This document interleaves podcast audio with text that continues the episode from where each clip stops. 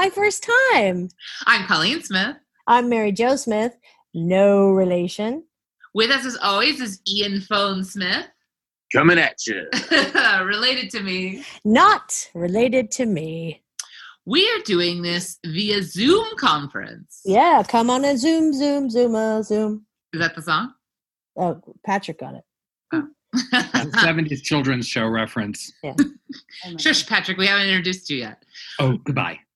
Uh, Yeah, we're doing this for the very first time. Speaking of first times, we are doing this via teleconference because, or Zoom conference because, why are we doing it be- for, this way, Colleen? because of the coronavirus. Oh, Corona. Um, so uh, this month's topic is sort of uh, it's a it's a bunch. It's sort of pandemics, quarantines, disasters. You know, things that grip the world and change our lives forever, and force us to hide inside our homes. and not to be confused with depression. No, though that can also be part of people's stories. Sure. Our, our guests today have all been thrown into this at the very last minute, so uh, just know that we hope you enjoyed this very special episode. Uh, with us is Patrick Bristow, Returning champion number one, Patrick Bristow. Oh, I didn't know I'd won anything. Thank you. uh, Sam Pancake, Returning champion number two. Greetings. Thank you for having me. and Amanda Faith Maddock, who's over here for the first time. Hi, long-time listener. Ooh, first time lover. Welcome. Um, do you guys want to go around and just tell people a little bit about yourself? Patrick, we'll start with you. Okay, um, yeah, um, I'm Patrick Bristow. Uh, I I consider myself a '90s guest star. You probably saw me on some like hot sitcoms in the '90s, and and uh, now I'm chilling out in the California desert. All right, Sam. Um, I'm Sam Pancake. I'm an actor also. I'm a thousands uh, guest star. Um, the aughts, the aughts. The aughts, is that what we call them now? Yeah, the aughts. I'm an actor, still still chugging and plugging away at being an actor on the TV and such. Currently And on, among other things, A Million Little Things. Yes. woo! Ooh. On And the- Amanda.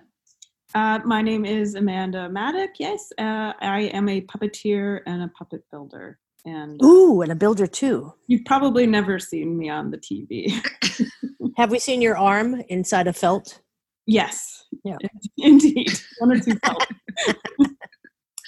Um, all right. Uh, Mary Jo, do you want to go first? You want me to go first? Uh, I'll go first. I'll. I mean, I'll talk about where we are right today. Um, so this is uh, what is this day?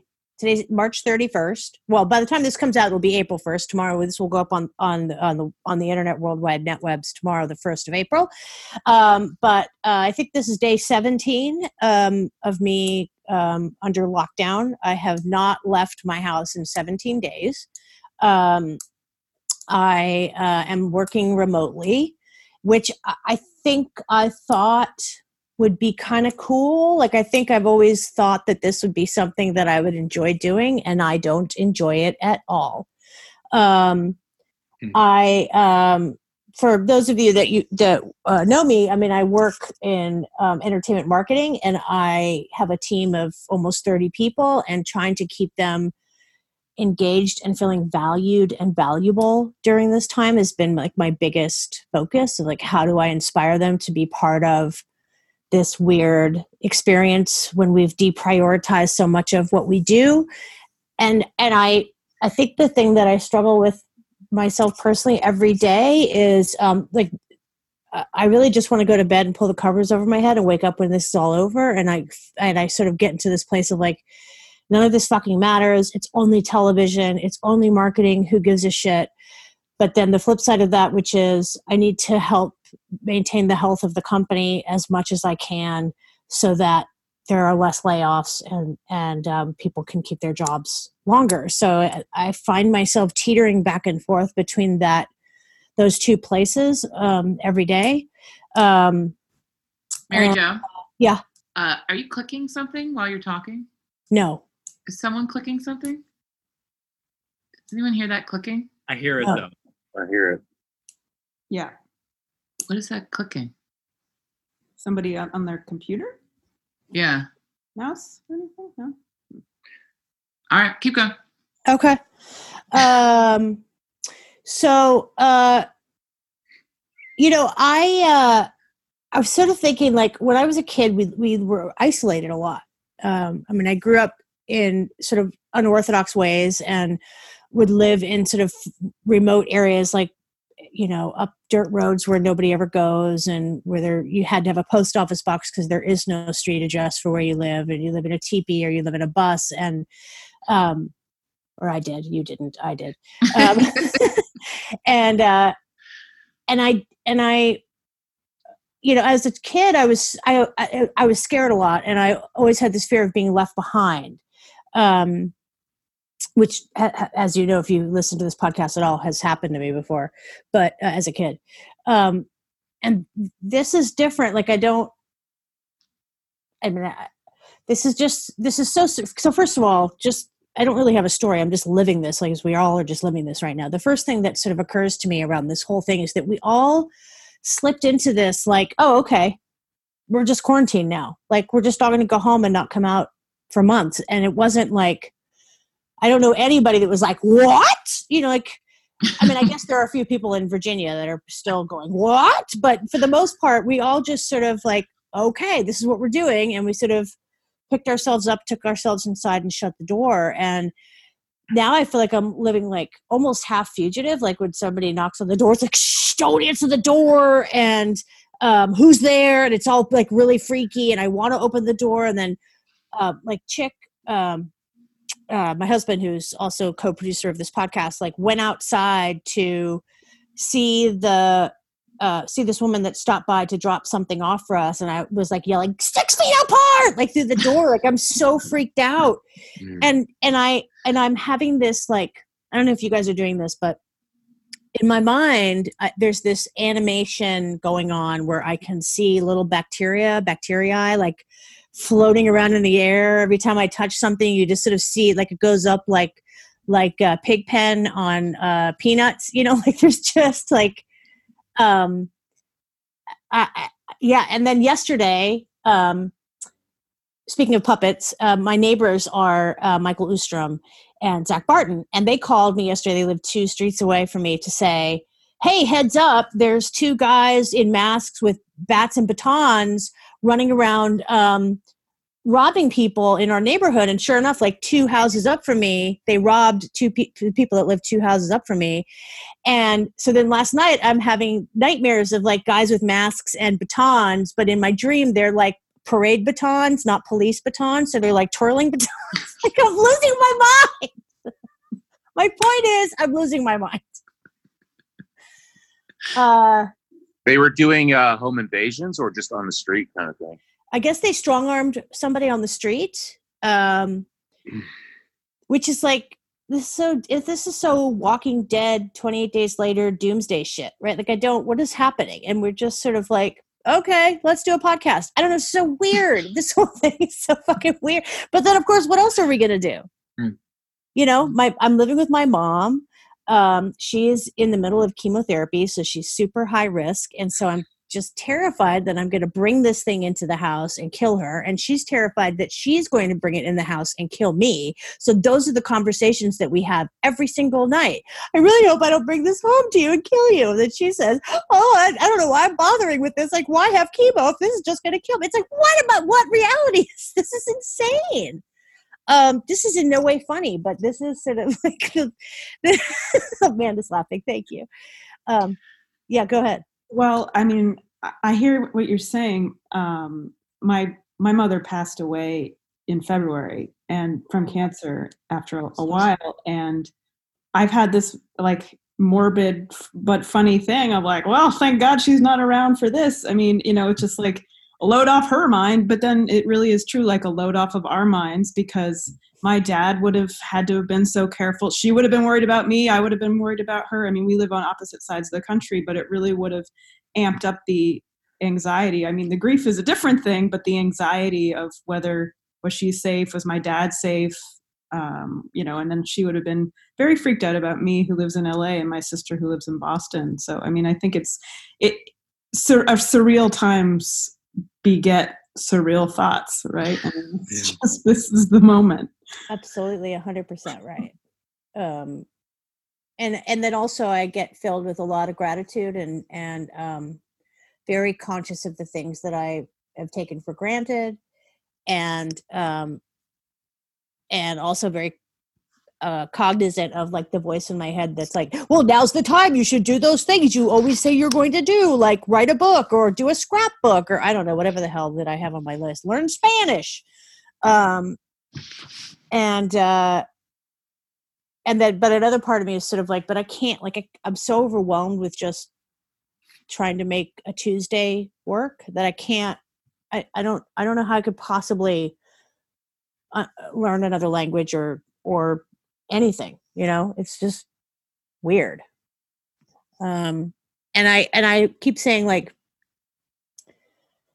like when i work with a personal trainer if they tell me to do push-ups i need to know how many push-ups you want me to do. Even if it's a an outrageous number i just need to know the end game. Like if you say i need you to do 100 push-ups i'll do 100 push-ups. So uh, I- i want to know like i want to speak to the manager. When is this over? What's the end date when do we get to go out? What's normal? Will there ever be normal? Like you hear all these different things right? Because we don't really have one united voice for this country right now.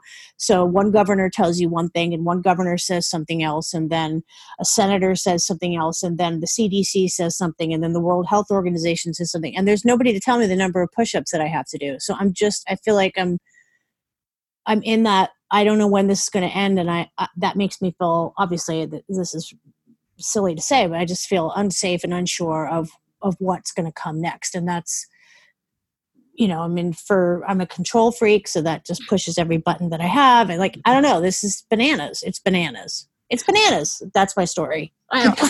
Yeah. That's when you know you need to turn your TV off, right? oh God, i know. That's the thing. You can't like turn off tv turn off twitter all of it. Yeah, but then what do you do? Right. Read a book. Oh, I Yeah. am. Uh, Mary Jo, I find it's funny when you're describing like the pig pen yeah waves. I have a a different visual that happens every time I go out of my house. So I live alone currently. I actually have housemates that moved out and I'm not working. So I I I had I did travel out of the country to England and returned to here uh, at the beginning of March. So there was that bit of risk, but then I've passed that window and I'm I'm here and so I'm really pretty contained. But I go outside and I I literally see like one of those like applause meters in terms of like what it is that I'm doing. You know, I go out like I go for a walk in my neighborhood. I'm like, "Mm, you know, that's pretty good. Um, but I went to the farmers market last Sunday and they said it was open and you know so distancing and all that stuff. But I went there and I was like, oh no, oh no. yeah, and I was like, okay, you're I'm in the red you're in the 11s yeah, I'm like, I'm Yeah, gonna do that again for a while. And then now, yeah, now the thing of saying like, I guess I'm just gonna start wearing a cover because I don't think I'm super worried about myself, but it, I'm I have this whole idea of they're saying now if you're asymptomatic and you actually could give it to somebody who's vulnerable. So for me, I feel like doing this is going to, you know, bring that back down into the yellow. Maybe Yeah. a fire danger meter or something. and on that note, Amanda, do you want to tell your story? Yes, uh, I I do. Well, I will. I you know it's funny. Uh, I happened to tell the story to Colleen not that long ago, and I don't even think about it as uh, some in some ways as like a big story because um, this happened to me when I lived in New York City, and I lived in New York City for a lot of years, and so I had a lot of people who also lived in New York City, and we all had this experience. But then now that I've been living in Los Angeles and uh, working out of the country and things like that. Occasionally, when it comes up, um, people want to hear the story because they were not in New York City on September 11th, um, and I was. And I had moved to New York City in um, 1999, right after I graduated from college. And I had this great fortune of there being sort of like a renaissance of puppetry TV shows and, and theater and stuff going on at that time. And I had a very busy sort of like 18 months or so and uh, found myself, my like the series that I had been working on um, wrapped in August 2001. And I went on a little vacation to Colorado and I came back on September 7th or something like that. And I was like newly unemployed and I was in my early 20s and was like, okay, like I'm gonna exercise until a job comes up or whatever. So I got up one morning and you know was stretching in my living room and I and I turned on the TV. I think it was like eight o'clock in the morning and and uh, whoever whatever that NBC was it Peter Jennings? I don't remember who it was Tom Brokaw but saying a small plane has has hit the north tower of um, of, of the World Trade Center. And and uh, and I was just I remember I was like stretching and I was like say what now? And uh, I lived in Williamsburg and I had a you know it was like a three story building. And I happened to have a fantastic view of the entire Manhattan skyline. This was again 2001 so all of those skyscrapers that were built along uh, Williamsburg and all those other things hadn't been built yet. It was still pretty um, modest in terms of that, and I, um, and I was allowed roof access and would go up there a lot. And so I'm just like, I'm wow, I'm I bet I can see that on my roof. So I toddle upstairs, and you know, sure enough, I can see smoke pouring out of the of the north tower, and uh, and I'm standing there and going like, oh my like whoa you know i can't believe i'm going to be walking around new york city uh, in the months to come and like there's going to be a big hole in the world trade center tower. Like this is crazy. Um, and this was also again like 2001 so i think i had a cell phone but obviously it was downstairs like didn't bring it with me ever so i toddle back downstairs to go to the to go back to the news and see what they're saying next.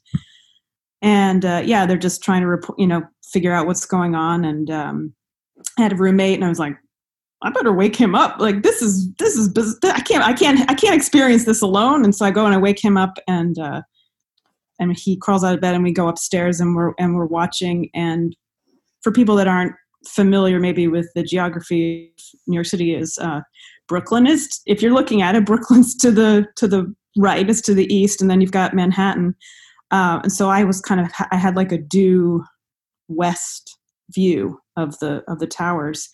And we were standing there looking at these buildings when all of a sudden there was a big explosion on the on the second building you know lower down and just a huge explosion. And we're standing there going what just happened? Like if this was a small plane like was there a bomb that just went off in the other one? What in the world? So we run back downstairs and so you were uh, still like you were on the roof outside yeah, I was on the yeah, I was so uh, didn't hear a thing. I think it was I think Brooklyn is that part of Brooklyn is probably two or three miles or something like that. I mean, maybe something, but it, the way it was is we were completely the tower completely obscured the plane hitting the building, so all we saw was the the other side, uh, essentially essentially um, mushroom cloud out.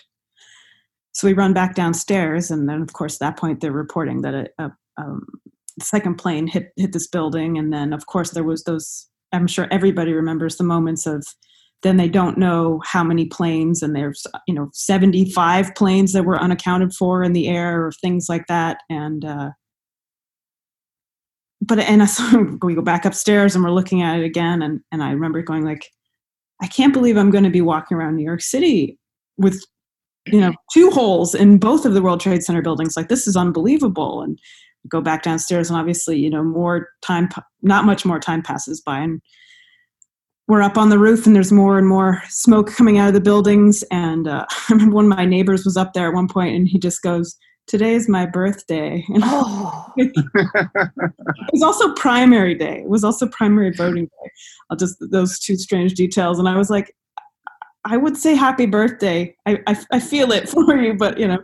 And then you know, and then we're standing there and we're watching, and there's more and more snow, smoke, and then all of a sudden, just somebody says, like, "Is that is that top is the top of that tower moving?" You know, and and we and it just kind of disappeared, and there was so much smoke.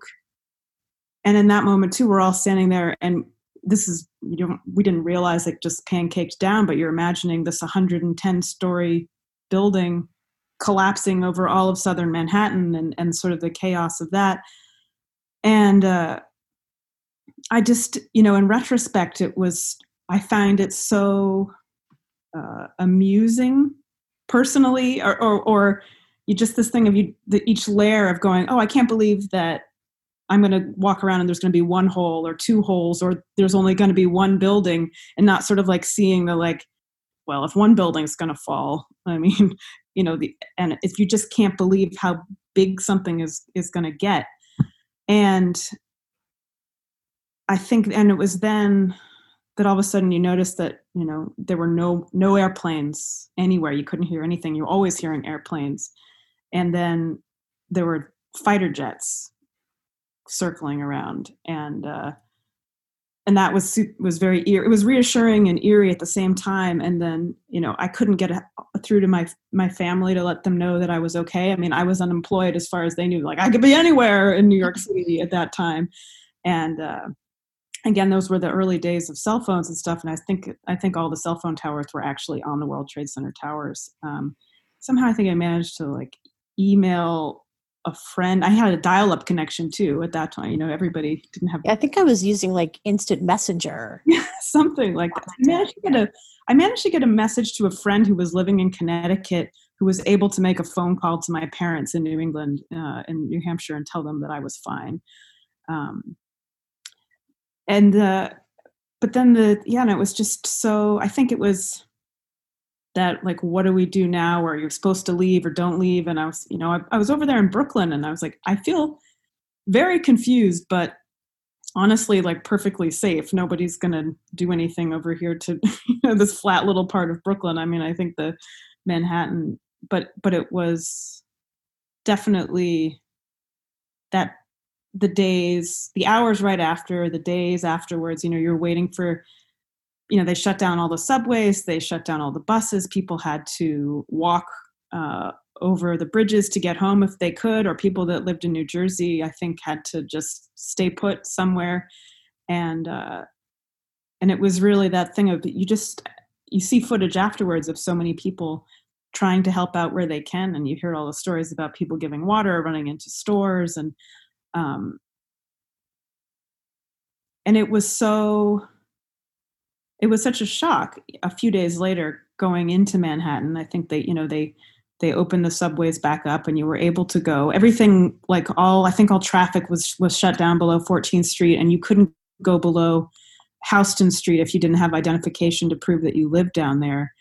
But to walk around manhattan and have it be com- almost completely devoid of cars everybody making eye contact sort of checking in with each other and you know seeing if that you're okay or just kind of having we all went through this very unexpected very traumatic you know experience. And uh and then too that it just um at that point as well there were just those signs everywhere about people that were missing you know and they were, they were up at the hospitals and they were just we were everybody was hoping that there were going to be people at hospitals that that you know they had, to identify them or something like that. And, and it was the same thing with all the hospitals that got so prepped to receive victims and they just didn't they just didn't you know if you were down there you you didn't come back. And uh and this city um it smelled like fire. It smelled like burning materials uh, for a, for weeks for for a lot of weeks. And you could go I, mean, I think it was you know really only a couple of weeks afterwards I went to the empire state building went to the top of the building. You could still see the the fire uh, burning down at,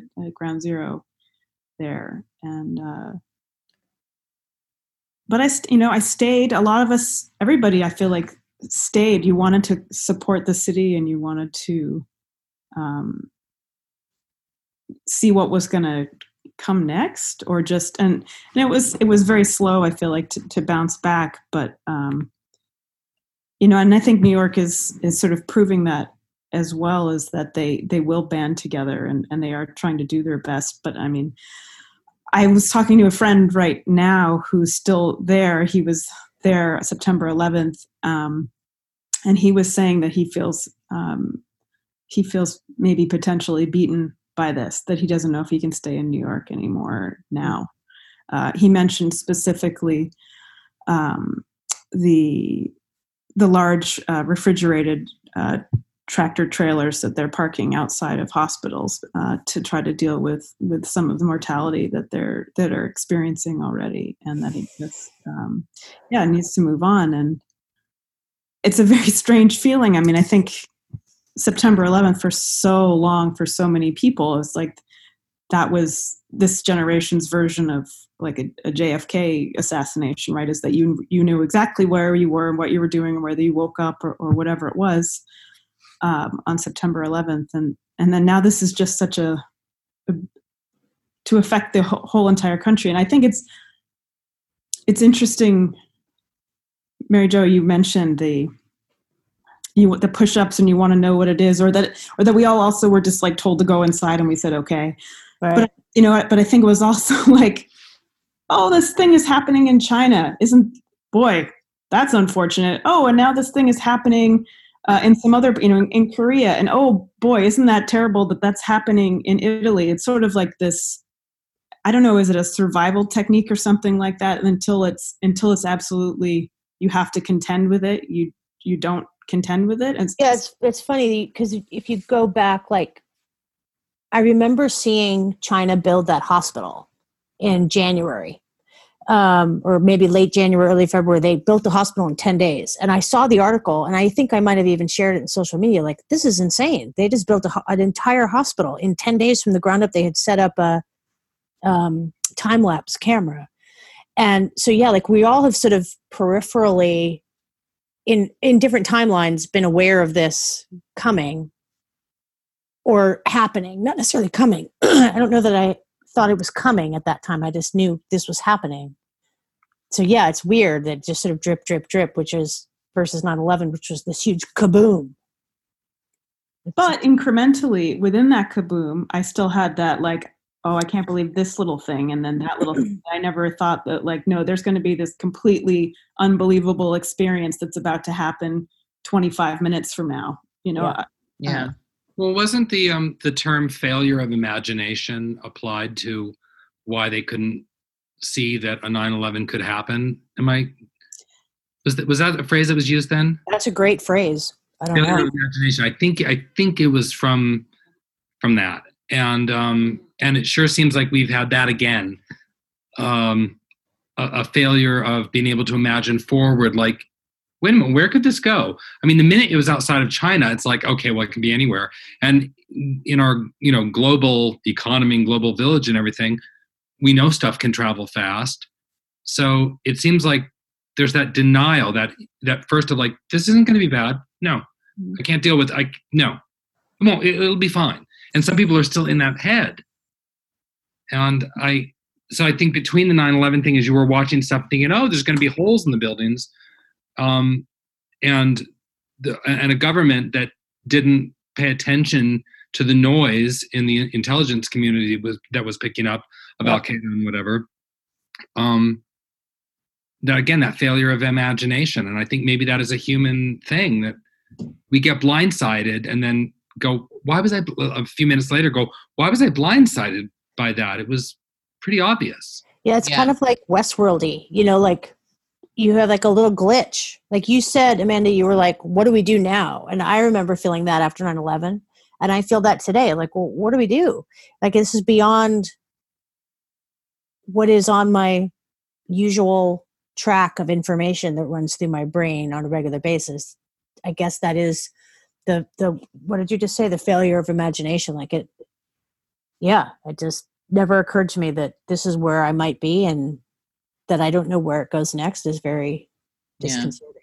and that's you know- something Oh, that's sorry. been kind of occupying me lately and you know i was raised in a rather morbid dark humor gallows humor irish household so i'm thinking what next i don't want to have a failure of imagination moment and of Mm. course i'm you know um, a lot of it is you know is fear based but i'm trying to be practical i'm thinking like like right now i'm going there's no way we're not going to be going into a 1930s style depression Right, how can we not right. people are not going to have money. Items are going to have to be uh, sold uh, cheaper, and that's not saying that that's a good thing. Right. Warehouses full of, of of stuff are going to have to move it because they're losing their lease because the business is dying. Um, I'm, you know, and I, I mean, I don't mean to be like all chicken little and everything, but I've been doing a fair amount of like, you know, negative prognosticating and thinking like, okay, well, there's going to be more homeless and there's probably going to be more houses available as people have to move in with each other and people are going to lose homes. So I'm I'm in a little bit of a, a practical negative headspace where you know, I'm not trying to be a downer or anything like that. But the control freak in me, Mary Jo, doesn't want to be taken by surprise. So I'd almost rather go like, okay, looks like we're going to go into a big economic depression and a lot of those things that you know our grandparents or your great grandparents um, dealt with are going to be things we're going to be dealing with for the first time in our lives.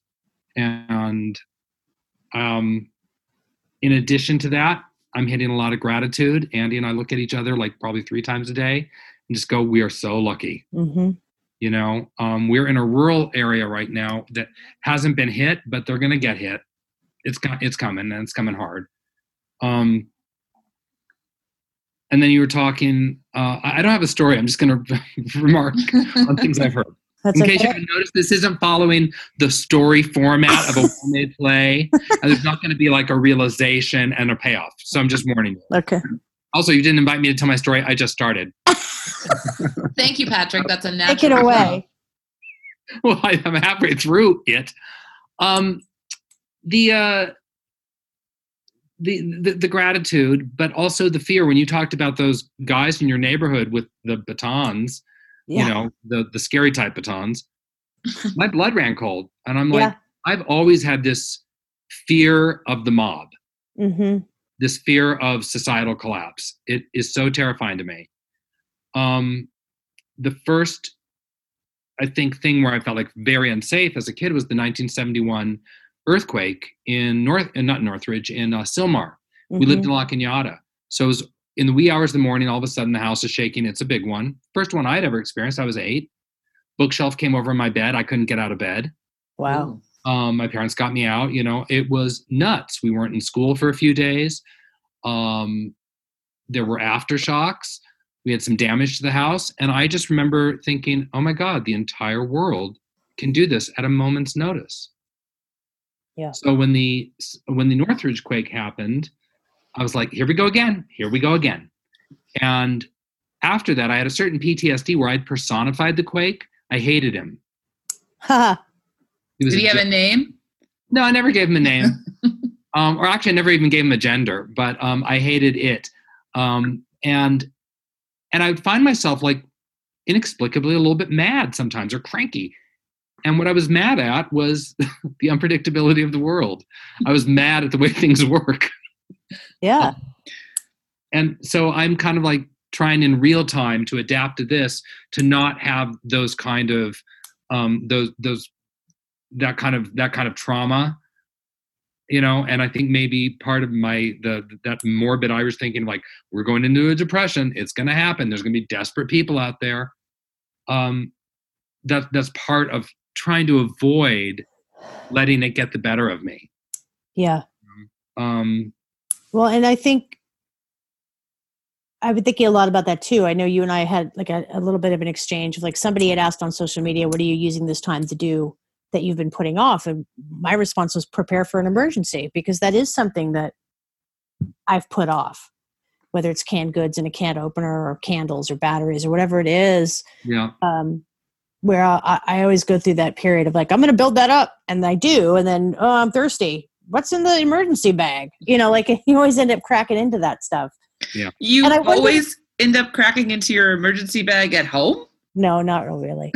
but I wonder, you know how like um, uh, women in childbirth, they say there's like a hormone that gets released that somehow wipes your memory of the pain and the struggling that it takes to deliver a baby so that biologically you'll be willing to do it again. I wonder if there's somehow like a little bit of that that goes on with us with big traumatic things like this. We're like, i, I don't have it oh, okay. Real quick, um, Yeah. I think we've gotten to the mystery of the clicking. Mary Jo, you have a pen in your hands and you're clicking it. Mm, Oh, Mary Jo. Ah. it's gone. Uh, so back to Patrick's story from what Mary Jo the, said. the well-crafted story Story. But sure um, you said that uh, you've survived all these things and like we have come back from those things does that comfort you at all the mem- the knowledge that it felt like it was falling apart and now we're not it, it actually rebuilt itself Absolutely. And that's the, these are the two trains running in opposite directions with me. Occasionally I'll have someone or a student go like, you know, you come off so confident. You come off so confident, you know, um, and maybe what they're really saying is arrogant. Um, but the the the confidence is what's the worst that can happen? What's Yeah. the worst that can happen? It ends. All right. Or you know, or you know, or I lose an arm. All right, other people have lost arms you know again i'm in that really weird dark irish place but um but yeah my any the confidence i have is just like it doesn't matter so it doesn't if i go into an audition let's say and i don't get it oh well you know big deal um if something doesn't work out oh well big deal and so i've got that side and then the other side that i talked about earlier and so uh, in a moment like this i'm I'm juggling the two and trying to make the healthier choices. Stay cognizant, but not freaked out. Um, you know, and um, let you know my let my better my better mind kind of you know choose the balance and help me help inform my decisions and help me inform how I'm going to cope with whatever arises. There's also so- something It's improv. yeah it's totally improv and I, I i think there's also something i can't remember the last time human beings were united around the globe with one thing and it's a tr- it's a terribly dark thing but we all have this in common which i find sort of fascinating S- and it, even though it has been politicized in a lot of ways it's not political it's not You know, racial and it's not um, socioeconomically you know Right. it just is i think Yeah, and it, it doesn't have that otherness. Like, you know, the AIDS crisis, there was an otherness that a Yeah. lot of people could feel very confident. Like, it's not going to touch me, it's them.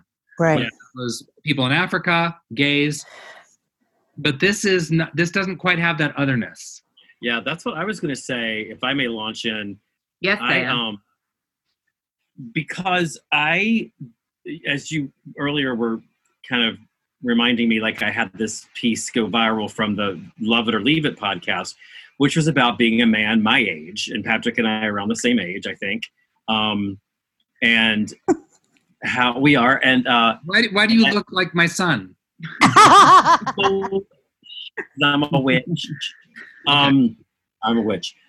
I don't know. Well, we'll get to those reasons, but like, um, no, we won't. Um, I lucky. That's one of my big things. I've just been lucky, but like, I um was talking in this in this. There was they asked you to to do a rant on this podcast, and I did. I didn't know it was going to be filmed, but it was about gay ageism and how this younger person said to me at this industry thing, a guy that I knew had been around a few times. He was an asshole.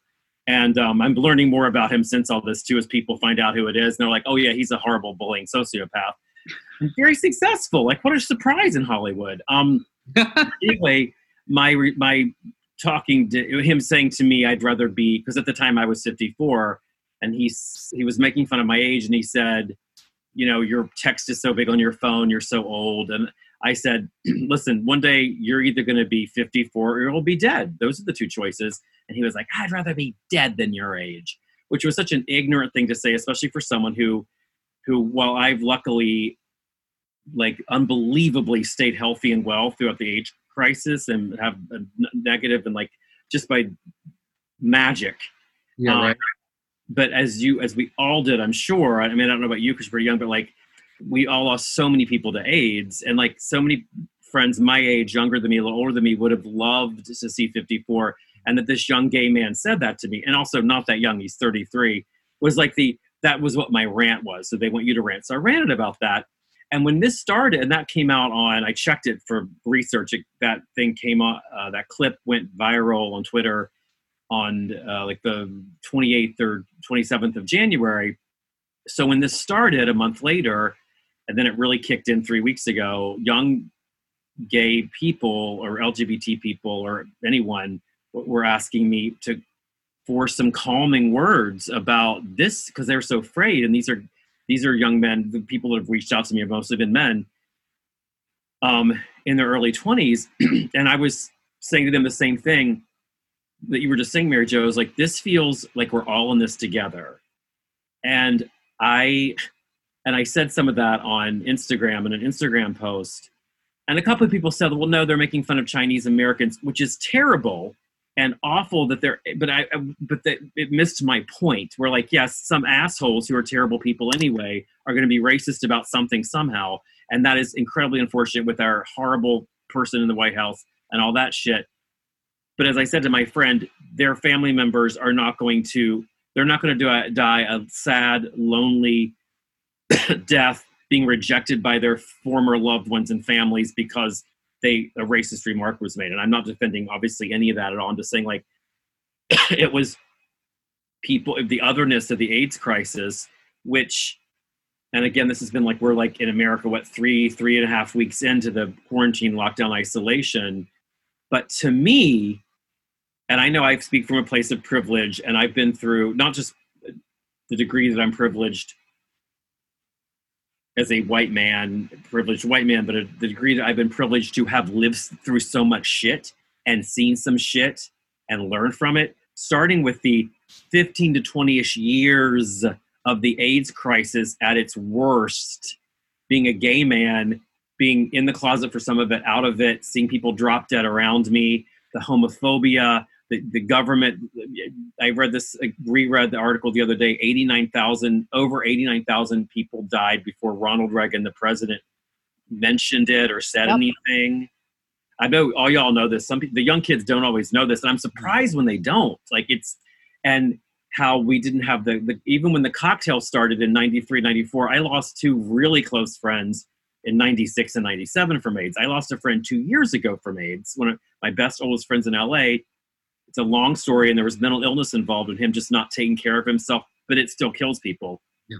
and there's still not a vaccine so the fact that i say to these young people the fact that the government such as it is now christ help us all don't even believe us that they got on this shit within a couple of months at least rather than 15 you know 10 5 10 15 years and that we are all of us humans regardless of race gender anything are in this together feels so much more comforting to me. Like everyone is at high alert in the world. That's never happened in my life before. Even the depression or other global things the world war ii there are parts of the world it didn't touch. The way this is bringing the globe together is unprecedented i would assume. Um, the difference between this now and back then too or like imagine if this happened in the late 80s or early 90s with no internet no social Right. media no cell phones like news once a day which you know i, I wish but um it's just i and i was telling this to another younger friend too We're like i remember the 94 earthquake and i luckily had this reaction to earthquakes. I didn't grow up with them as a child um, because i grew up in rural west virginia where people were i i knew i was this is a little sidebar i knew i was gay when i was four and that was in 1968 69 and i was terrified and in the closet for the entire 70s and most of the 80s and so fearful all the time and i said this to my therapist today on zoom i have used up my fear from my life. I'm done. It's like when i got sober eight years ago in rehab they're like some people we all have our lifetime supply of drugs and alcohol and you had yours early which i certainly did. I'm done with that. I'm done with fear. I mean i have a, enough caution and that kind of thing to get through my day without being killed or sickened. I'm very cautious and you know taking all the all the steps we're supposed to do obviously. But i aids 92 the riots that was scary. People at the end of my sheet were i saw we saw people getting shot. Yep. at the end of my street i lived at six and between six and wilshire on burnside. Then the 94 earthquake two years later. And this sounds silly but i know this is in terms of the economic thing and there is going to be a huge recession and this is going to be really bad. But out of the depression came social security and unemployment insurance Right. we need new programs to come out of this and i think they will uh, they're not going to fucking ignore pandemics anymore because i'm like this is going to happen every one two three years with new crazy shit because some rich weirdo wants to eat a pangolin you know or something like that and people or, or fuck a sheep or whatever this shit's going to keep happening but because trump dismantled the pandemic department this is why this came. Like we, I had these people on Facebook a couple weeks ago, Republicans from my hometown, being like, Ebola, and you know, I'm sorry, um, was it Ebola and Obama or H1N1? I'm like, oh, that's funny. We weren't all, all locked down with Ebola and H1N1. This is a lot of the Trump shit. So, but then also, what I was going to say was economically, and this is me just also taking stock of like, it's what keeps me positive. It's like the fucking commercial strike in 2000 kicked my my ass financially. First of all, Yeah. my life was never the same. 2007 writer strike, almost five six months. None of us worked. That kicked my ass. That wiped out a big chunk of my retirement plan. So I, luckily for this, and this is just me being my personal story, which who gives a fuck, but like I was accidentally well prepared of this because of having a couple of good years. But that's also like luck meets preparedness meets working my ass off all the time too, right? Yep. So I feel like, I mean, I don't want to get sick. I don't think I'll get sick. I also, this is very dark. I've lost so many people. So many people in my life have died on me that like, and this is I'm telling my therapist today this too on Zoom. It's like, I, it's awful, but I know how to deal with death. I hope it's not my mom. I hope it's not one of my siblings or close friends or my nieces and nephews. But if it is, I'll be I'll I'll get through it because I got through so much shit before, as we all have. And I've lost so many my uncle, my boss, my best friend, so many best friends, you know? And it just is like if it literally if this doesn't kill you, it will make you stronger. And that's the most trite thing in the world to say, but it's absolutely true. And I can't live in fear too much, or I'll just want to die anyway. So this has been an opportunity for me, and I think for a lot of us to look and like my gratitude levels are sky high. It's like I'm I'm very Pollyanna anyway. I'm, it's it's why I'm not dead. I also lived this. I lived through a really bad drug and alcohol addiction, and then I almost killed me, and I came out of that one. You know, and it's. I, I'm trying to be. I'm sorry. I'm just now. I'm No. rattling on. No, It's like- okay. It's great. it's just like we've all been through so much shit and it's important for us because now even though i feel like I'm, I'm 26 inside i'm not i'm 50 fucking five you know and i have some wisdom and experience and hope to share with the children and like like amanda does now about that like you know and you were what 20 or something or whatever you were a kid comparatively you know out of just out of college 23 or whatever but it's like it's time it, Wait, Sam, can you guys hear him? I can't. Yeah. Yeah, I Okay. can hear- I'm Sorry. back. Yeah. Um, also, in terms of like, and of course, I, I'm, I'm, I don't know what's going to happen, and things could be really shitty, and like, I hope I'm wrong, but like, it's going to be really bad for the next few months and everything. In, and I'm talking about our industry, about the entertainment industry, but like, and even to your point, Mary Jo, about it's just TV. That's all people want right now is to escape Yeah. from this bullshit on Oh, yeah. TV. Yep. Like they, uh, Netflix went up 50% Yeah. in the viewership last week. Even ratings on broadcast television, like Yeah. live, people are actually watching with commercials. That doesn't that doesn't happen anymore. Exactly. So that's selfishly good news for our industry. hundred percent. And it's going to bounce back with a vengeance. Not to Yeah. mention all the terrible plays that are going to be written about this. Oh my God. I want to be in one. yeah, exactly. Write one, honey. I'll write a really bad one. Mm, I'm too lazy. I can't help, and it's it's my natural sickness. Is I bright side things too much. That's one of the reasons I became such a drunk. Is like one more drink won't kill me until it almost did, you know. But I just like have to look that way, and it's and, and this is also me standing on the sidelines of disaster that might not impact me as much as others. It's easy for me to say, but hopefully this administration goes down in flames. We see finally enough people get how bad it is because it is partially responsible for how bad this thing has been, and history is going to judge it that way. We won't ever have a pandemic like this again because no one's going to ignore this, just like we haven't had a terrorist attack on American soil since 9 11. All the stuff that, that was going to terrorist stuff will now switch over to pandemic. You know, they're going to be like, you know, hyper vigilant about that shit, you know, because I, like I said, these are going to keep coming. It's just a matter of how we deal with them. No. I love that you keep bringing up the kids, though. Like, uh, uh, not to hijack this at all, but it just No, I'm done. it struck me the other day. Yay. Like, this is so Yay! Hey, I'm done. It was Like, great. I, No, I called a, a, my best friend's daughter was turned 14 the other day. And I called to wish her happy birthday. And, you know, of course, she's like social distancing, which for her is just fucking torture, right? She's Right. 14. She wants to see her friends. It's all she wants. She just wants, like, she had Billie Eilish tickets. Now that's canceled. Like, you know, like this is the end of the world for them. Like, and I get it. And her parents are sort of like, suck it up. And I was like, but wait a minute. I think it's okay for the, this isn't fair. It's not fair. It is not fair. And we as adults can sort of rationalize things and and compartmentalize things but for these kids it's like this just fucking sucks it just Yeah. fucking sucks proms graduations all this stuff that is coming up for them in the next few months that is no longer coming up for them in the next few months likely I, it's, I it's not fair You know, I wonder. oh, I'm sorry. I have two nephews that are 18, and they're both gonna one in West Virginia and one in, here in LA, and they're both gonna miss prom, spring trip, uh, graduation. Like I, that's another thing of like, I've been through them shit. Thank God I'm old now. Because if I was my kids, a kid, teens, 20s, 30s, this would suck a lot worse. right Yeah, imagine staying home with your parents the whole time. uh i'm doing it Yeah. It's on fucking chemo Well, you know, guys, Oh. I think that cues my story. Um, so a lot of these like memes and stuff have been about Gen Xers and how they're really good at staying home. Um, and I'm that age thing. I'm 79, so like I'm a Yep. I'm at the end of Gen X and I'm at the beginning of millennial, so I'm not really anything. I think we were called like z- X Y, like we were Y, but now there's a Z. I don't know. Anyway, yeah, yeah. um, whenever they o- made old fashioned lists of Gen X stuff, I was like, oh, that's a little older than me. But then they talk about millennial stuff, and I'm like, I'm not that. Um, but I am very unbothered by the pandemic.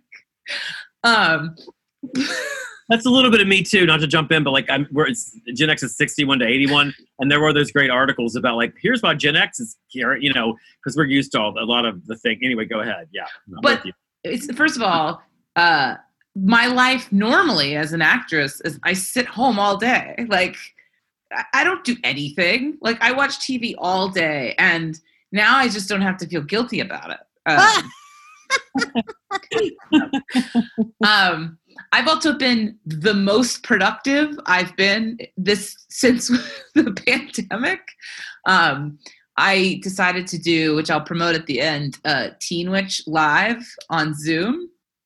Uh, so the amount of work that has been in that, like the amount of like getting it together and figuring things out and re-recording songs and all that kind of stuff is like I've been super busy, like to the point of being like, oh, I gotta take a break and watch some TV. um, and we've like because I don't have a mother who has cancer and um, a normal job. Uh, most of my day has been like when it wasn't Teen Witch, it's been like doing crafts around the house. I sewed Jennifer a mask. uh, we cleaned out the patio. Um, We've been making various foods. Um, so much food so much food. But uh, what I was thinking about when you said that Ian said about staying home is that the Gen X thingy is um, summertime. This is summertime as a child to me. It's you didn't go to school, so you stayed home, and we weren't really outdoorsy kids. I mean, we had a pool and a yard, but we just sat inside and watched TV. Where did you grow up? Hawaii. What? I didn't know that. That's what happens when Irish people are in the tropics. we had this beautiful deck and a pool and games and two dogs and, and the ocean by and the the ocean. Well, we'd have to go to the ocean, but uh, Jennifer and Ian and I would get up in the morning and go through the like TV guide thing and like chart our day out of like what TV we were gonna watch. And there would be like deserts of TV where it would be like there's nothing to watch. Um, so sometimes we would go get we would watch the same like 10 movies we had, or then you I guess you went and you ate or like read a book. But it was just constant like movies, books, TV until dinner, and then you went to bed, and you did that for the summer's ninety days, right? So just ninety days of that. So I have been training to do this my entire life. Um, What are you watching on TV? oh, now or in Wait, childhood. every, anytime anybody coughs, I do know it. coronavirus. For a minute, be like, "What's happening?" But all the amount I can see everybody actually with their face. Yeah. throughout this time. on My- Zoom conference. I have green things coming out of my mouth. Um, Mhm. what did we watch? We watched. Um, now I can't think of what we watched. I still haven't watched the session, which I need to see. Oh, me neither. I do too. Yeah, I want to watch that. What's I the feel- session? Secession. Oh, Succession. Oh. That's great. Succession. Sorry. Secession is that you leave something. Yeah, you leave the, the what Texas will someday hopefully do. Yeah. Um. But anyway, so just California. right? Yes, let's Definitely. go. but Well, watching. that's, what- that's what I fear. Big more, than anything else is that this will we will no longer be a United States. I so this is the thing. First of all, I grew up loving and watching post-apocalyptic movies. I love them. I've written post-apocalyptic plays, um, and I I think that when you when you study history, though, it's like what we've all experienced, but also you know we're such a tiny blip on this. You know when you had to do that tape thing where like or the the clock where humanity is the last like half a second or something? Yeah. that like there have been plagues and famines and depressions and wars and entire i mean that's not comforting but entire thousand two thousand year old civilizations are gone you know? Um i listened to the fall of the the aztec empire you know and smallpox just like you know and you want to go back in time and be like quarantine self quarantine, let the smallpox pass Everybody make a mask. yeah um but i think that kind of stuff I- think we get history reminds you and i and i like to listen to history when i get kind of self-absorbed and panicked is that mantra my parents were always telling us when we were a kid is that you're not the center of the world so when i think about this i think like compared to what other people have gone through and survived the fact that like the how how much even the poorest person now has you know? I mean not not homeless people but homeless people at least i mean i'm not going to compare. I can't even talk about it. But like if you listen to like paris right before the Revolution. the yeah and like how people were living in like rivers of shit and mud going into shanty like it's like we can get through this we can survive it um but yeah so sam i'm an optimist i'm very like Yeah. but you know what i haven't lost anybody and i could be a completely different person if i i mean i've lost my father and my our dad went into the hospital on september 11th Shit. Oh. and he died 10 days later. And so that's one of those weird things of like the worst thing that's ever happened to me is my dad died. And it happened on the most significant historical tragic american thing i've ever lived through. So that's my story. Yeah. You know, I had a I had a thought on that earlier. Uh, that that the the state the process of this whole thing as it's evolving and you're becoming aware of it and it's becoming a reality reminds me a lot of that experience of watching a loved one in the ICU or on the deathbed where you're coming in and you're like, all right, it's going to be better, and you're you're trying to be optimistic, but that reality is sort of looming like a a shadow, like the sunset in the corner, and at some point you the doctor comes in and says like, oh no, they're not going to make it, you know, and it feels like we're we're right in that that phase where the reality of as much as I hate to say it, the economic part of this is probably going to be the the worst outcome of the whole thing and will cause down the line problems. But that the reality that we're going into a depression and that might have a complete economic collapse and, and, and a reevaluation of the entire financial system. Yeah, that's yeah. And, and the fact that they pulled this bill when they do, and you have all this money being slushed further away, the divide is is going that where like they could mitigate this thing. They could freeze rent and mortgages and give everybody a food subsidy and ride it out for six months. But instead, you're all these people who are out of work are going to owe six months or 12 months of rent and be Right. further in debt, which means the bankruptcies are going to go through the roof, which means the Mhm. banks are going to collapse to some degree. And this whole time, you've had $10 trillion going to the corporates who are going to rebuy their stocks under Mnuchin, who's authorizing this whole thing. And uh, so, what could have been mitigated is really going to collapse the whole thing, in my opinion. And people, I think you guys are right.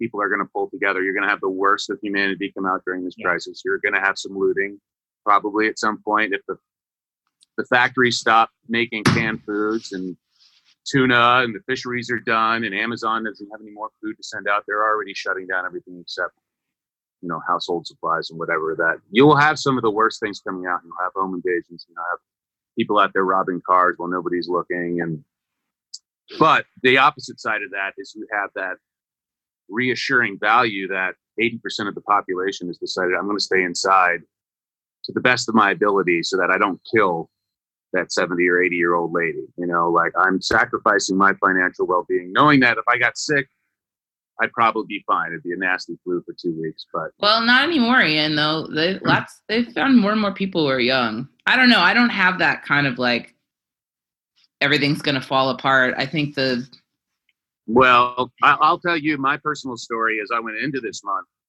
paycheck to paycheck, you know, where it's like I just make rent every month. I just make enough to pay the phone bill and whatever.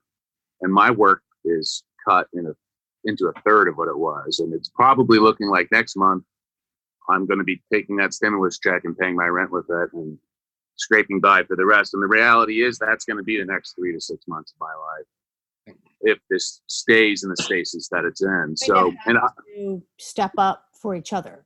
I mean, there's that. That to me is the one thing that I hope bring is front of mind for all of us is that whenever that the, whenever this round of push-ups stops, Mhm. that when we come out the other side, that any of us that have a dollar are going to give 50 cents. Like the socialism is finally going to come to this country. I mean, It's it's, have to. We've yeah. We've Yeah. been go crowdfunding each other for the last several years anyway, but like we're going to have to do this ourselves. Like the government may not hand this to us, but we're going to have to do it ourselves. We're going to have to open our homes to people. We're going to have to help each other out. There will I don't see that there is another option because at least for now, and it's not just Trump. It it's it's uh he's just a a symbol of the rot that Yeah. this all these things that keep happening where we pull back the curtain and we see all this fucking monkey business that's going on. You know, it's, it's way beyond Trump. And um, I mean, the timing is key. The, the awareness of the people, the election, into the run of this craziness with these guys. Hopefully, the end of the run with these guys. hope. yeah, I mean, like There- there was an article this week that David Chang wrote. I don't know if anybody read it. Um, and uh, he's a he's a chef and, and a restaurant owner and an Yeah, author. yeah, I saw that. Yeah. and he talked about that the coronavirus could very well be the death of the restaurant business. And if you read the, the that's sort of a the headline's a little misleading, but basically what he's saying is that the chains will survive, the corporate will survive, Yeah. um, but that the you know who's going to fund so and so's you know taco venture or so and so whatever. Like we are going, we have to, and that's why.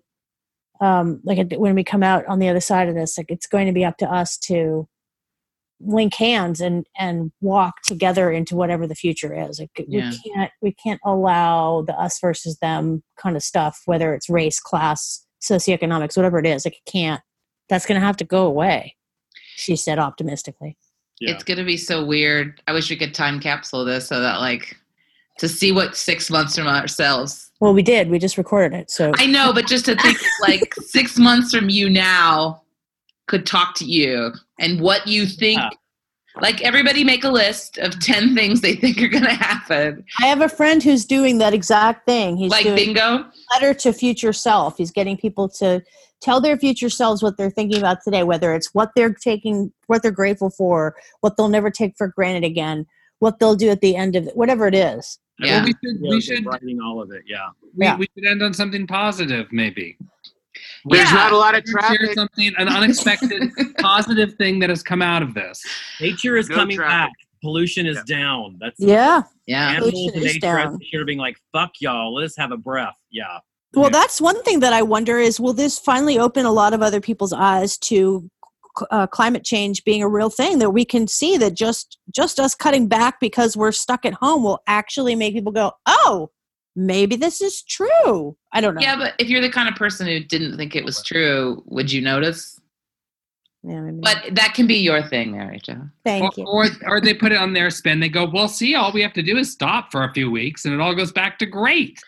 right. I think something they've been talking about for a while is that they're going to let more people work flex hours from home because people have proven they can do stuff not coming in. And I know that's been something people have been wanting that like the Yeah. nine to five Yeah. work day is actually really hard on a lot of people. And I imagine, I know everyone's saying when you have children and Yeah. you have, it, it's hard, but I also think for a lot of people, this is like, I don't have to pay for childcare and I don't have to constantly be in the office. So I can distract my kids for an hour when I'm on a meeting, but then I can raise my kids and do my job. Yeah, and people will find workarounds. You know, it, that's a brave new world. Um, uh, I think companies, if they realize that a certain percentage of their force doesn't need desks, parking spaces, and offices and everything like that, that's probably going to help their bottom line. And you know, that's the big motivator. Yeah. Amanda, do you have a happy prediction Prediction. or hope? Well, I mean, I have spoken with some people about uh, about a creative renaissance when there's a freedom and and sort of you know talking about these gratitudes about but having appreciation for smaller smaller things. I certainly have. I feel like uh, have had way more people calling me on the phone or FaceTiming me than I have. You know, yeah, like in the last few weeks than I have probably like three years. And I was away out of the country, like traveling. I was, you know, in and out all the time that way. And then I also do think, even though we're streaming content and doing these things, but there's something to be said about being forced to like be with yourself, Yeah. reckoning with yourself. Um, one of my favorite things that I think about when I'm trying to create work and like suffering, you know, you sit there like staring at a blank screen or whatever, or trying to make work is um, David Lynch talks about, you know, he's a painter as well as a, as a filmmaker, and that his book that he wrote, like Catching the Big Fish, when he's trying to be in the studio to paint a painting, he said he has to be in there for four hours, four hours of like anything time in order to get 20 good minutes of painting. You know, there's got to be all that room where like nothing, there can just be like a drone, nothing's going on, but but you have to create enough room of nothing in order for something to show up.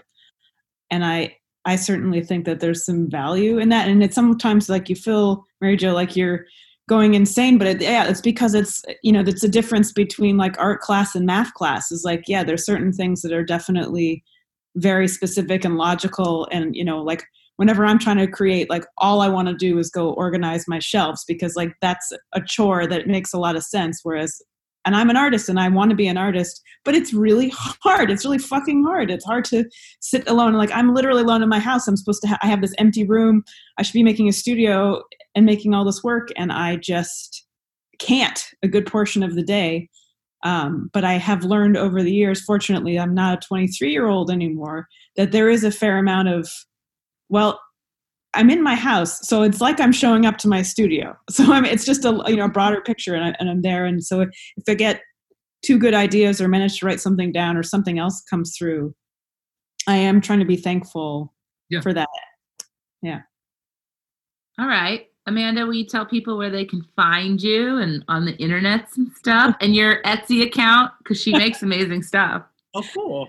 Uh, i don't have etsy yet it's personal but i'm on instagram mander Maddock mander Maddock I love that. Instagram handle. And uh, yes, I have some things that are cooking that I, I may be putting some services out there. Some I do um, pet pillow portraits of your favorite dog or cat, and uh, um, uh, yeah, I'm pretty proud of them when I'm not doing puppets. It's Exactly.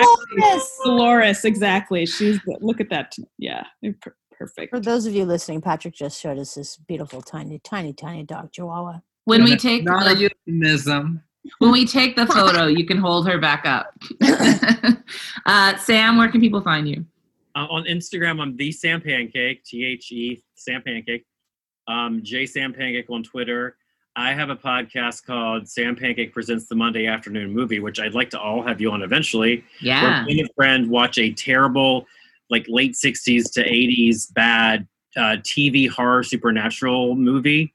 Um, and then we just talk about it for an hour. We watch it separately. And so there, that's, that's wherever you find podcasts. L- listen up because, I mean, you got time on your hands. Jump Okay. in. It's free. Yeah.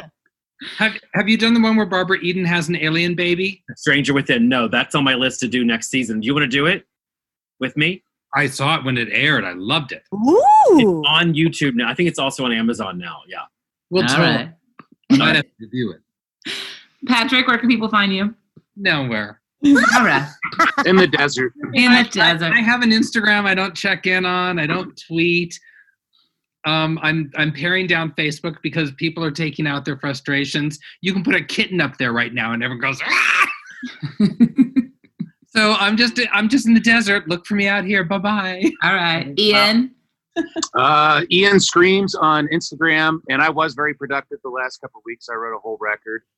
Uh, I will put one of the tunes on here. It's a you know the demo version of it without the rest of the band and everything, but uh, I'll put that on this this recording. And uh, can everybody real quick look at your camera and light up? I'm going to take a screenshot.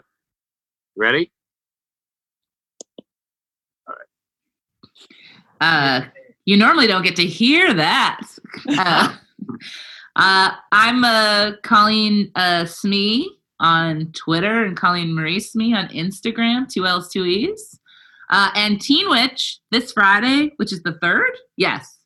Uh, a giant cast. It'll be on YouTube, so look for it. Mary Jo. Uh, for me, you can find me on Twitter at Mary Jo LA. You can find me on Instagram at Mary Jo underscore LA. You can find me on Facebook at Mary Jo Smith, where I I um, share violent, angry news uh, all day long. Um, and uh, what else can I tell you? Oh, and um, our co-producer T. Chick McClure. You can find him at T. Chick Photo. And the day that we're recording this today is Trans um, Visibility Day, and um, um, March 29th is not only Chick's birthday, but also his anniversary, which is the day that he began his transition. And he released a video today, uh, one photo a week from the last four years. And it's really remarkable and beautiful to see. So I encourage you to go to T Chick Photo on, on uh, Twitter, Instagram, and um, see how beautiful trans is. And um, Also, he's been taking incredible photos of the city that's when it's empty. And normally he was getting up early, but now because of he's still getting up early and he's still going out there, but he's taking the photos from inside the car, okay, well not they're getting out of the car. they're So, gorgeous photos. Yeah. Yeah, absolutely gorgeous. And that um that compilation he did of the of the the, the four years of, of trans portraits Yeah. uh, is astonishing. Yeah. So beautiful, so moving. It's remarkable. And I, it's funny because the way he looks today is the way I've always seen him. But, uh, you know, you look back and you see what he looked like four years ago and it's beyond the facial hair and it's beyond like all that other stuff that's, that's happened. It's in his eyes because he's authentically himself now and, and peace and happiness is there. Um, and that's just such a lovely thing. And so I have, I have a lot of gratitude for that, having just celebrated that day. And it's his birthday. I always like try to make him what he wants on his birthday because I cook and he wanted French fries. So God damn it, into quarantine, I made French fries. Yeah. That's it. Wow, I didn't know that was possible. It- it- anything's possible. Um, all right. Well, I hope this recording worked. If it didn't, I enjoyed having a lovely conversation with all of you. Fantastic. Yeah. Thank you all for joining us. Thank you. Yeah. Bye, everybody. Bye, everybody. Love you guys. Be Love safe. you. Bye. Bye. Bye.